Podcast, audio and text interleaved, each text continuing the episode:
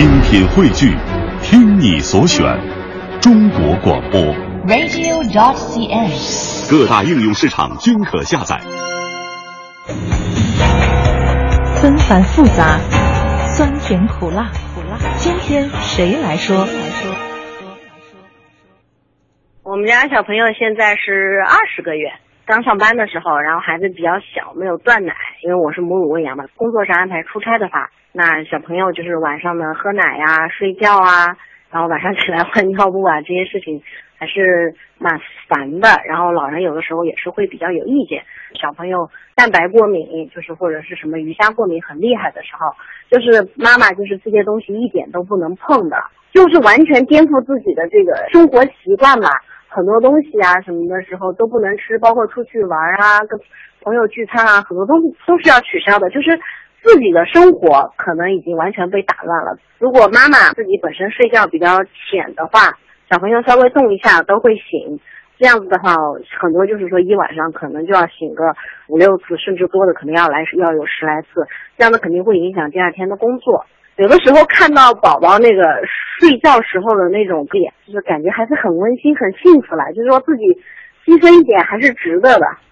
嗯，刚才啊吐槽的这个妈妈啊，肖女士从事的是电力行业，她说呢，职场妈妈确实就意味着睡不着、吃不好、没应酬。有了小孩之后，自己的生活整个的都被颠覆了。对，我们再来看一位这个小静啊，她是从事设计工作的。因为孩子现在已经四岁了，所以呢不存在这种哺乳啊，然后哭闹的这个问题。但是由于呢自己要把大量的时间全部都用在工作上，所以啊，她最担心的是孩子的教育问题。首先，我觉得最麻烦的就是时间，时间总是觉得不是特别够用。平常的话，白天的话肯定是要上班的嘛，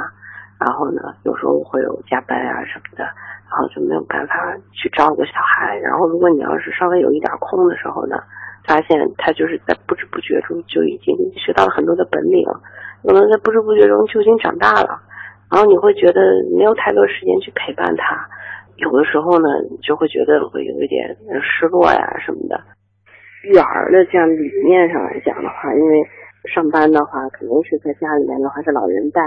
但是隔代的话，教育理念上差距就非常非常的大，他们就会觉得孩子吃饱喝足了就行了，也不需要什么这那的，以后慢慢就会了。你们以前不也一样吗？但是现在来讲的话，这种教育理念都已经过时了，是不可能的。嗯，刚才这个吐槽的两个妈妈可能属于同一类型的，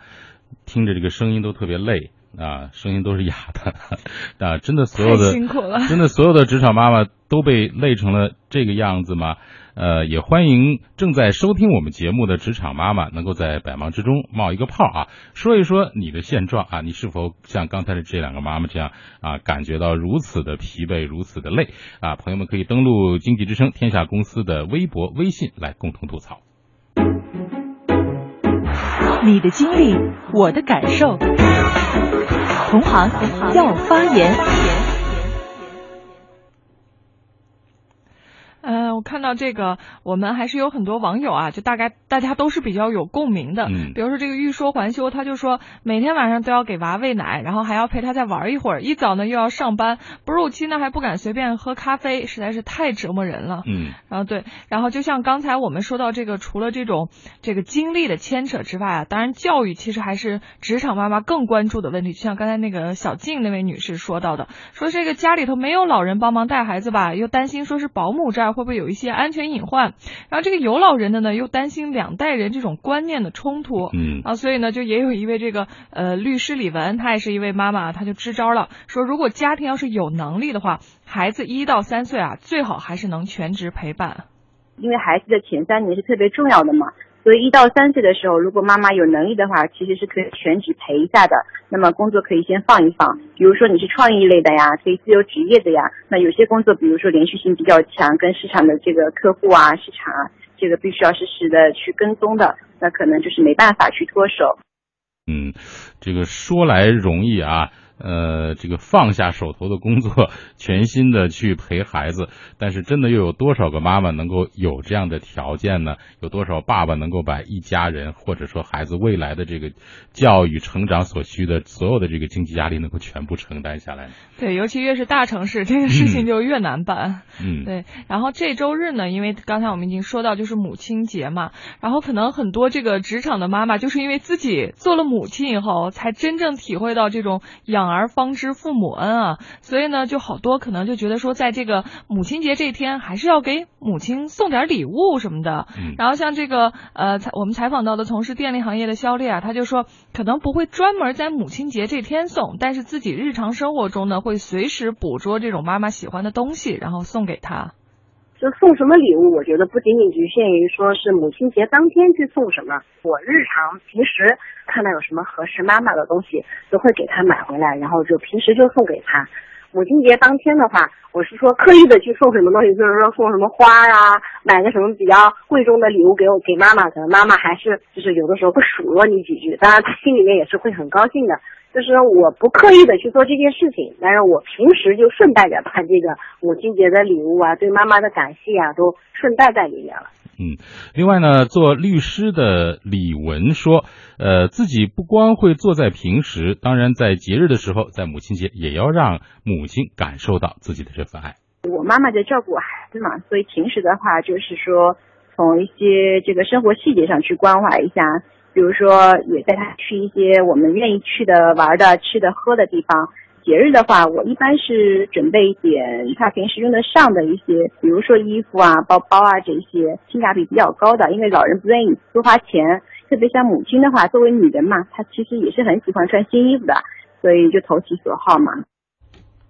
但其实啊，就是呃，除了这种物质上面的东西，其实对于母亲来说，我觉得可能最最最需要的还是这种孩子的陪伴，然后一起吃顿饭，然后哪怕一起就是坐在那儿聊聊天儿什么的。这个魔兽贴吧呢，其实很多年前就有一个很爆红的帖子啊，就大家都知道，也在当时很风靡，就是贾君鹏，你妈喊你回家吃饭。然后现在呢，这个贾俊鹏啊，他已经都大学毕业了，然后时间过得还真是挺快的，然后正在找工作呢。然后这个贴吧里头的小伙伴呢，又发起了这个贾俊鹏再忙也要回家吃饭。我们赶紧来听一下这个百度贴吧的市场经理潘胜的一个介绍。最近魔兽世界吧里面发生了一个事儿，有账号叫夏末离歌的网友，然后他发帖说，呃，六年前的那个贾俊鹏这人出现了，然后最近刚刚毕业，在忙着找工作，而且还抛出了一张他投给一家银行的简历和他的这个照片儿。然后这个帖子呢一发出来，然后我们发现说，在整个贴吧里面就热了起来。讨论到一万多楼的时候呢，有一个叫呃贾君鹏老爷的账号然后，据说当年很火的一个账号，他发了一句说：“周末你妈过节，再忙也要回家吃饭。”那这句话呢就被很多眼尖的网友扒了出来，然后开始歪楼，引起了有大概几十个游戏吧呀、神级吧的这个网友来跟帖。那两天的时间呢，跟了二十万帖，大家都说贾君鹏你再忙也要回家吃饭。就统一的一个这样的一句话，那我们觉得说这个帖子现在之所以会被跟得这么疯狂呢，可能刚好跟周末是母亲节有关系。就是这些网友呢，无论是学生还是这个年轻的白领，他们都想表达一种就是无论呃上学还是工作啊，就是再忙也要回家陪妈妈呀，跟妈妈吃一顿饭这样的一个心愿。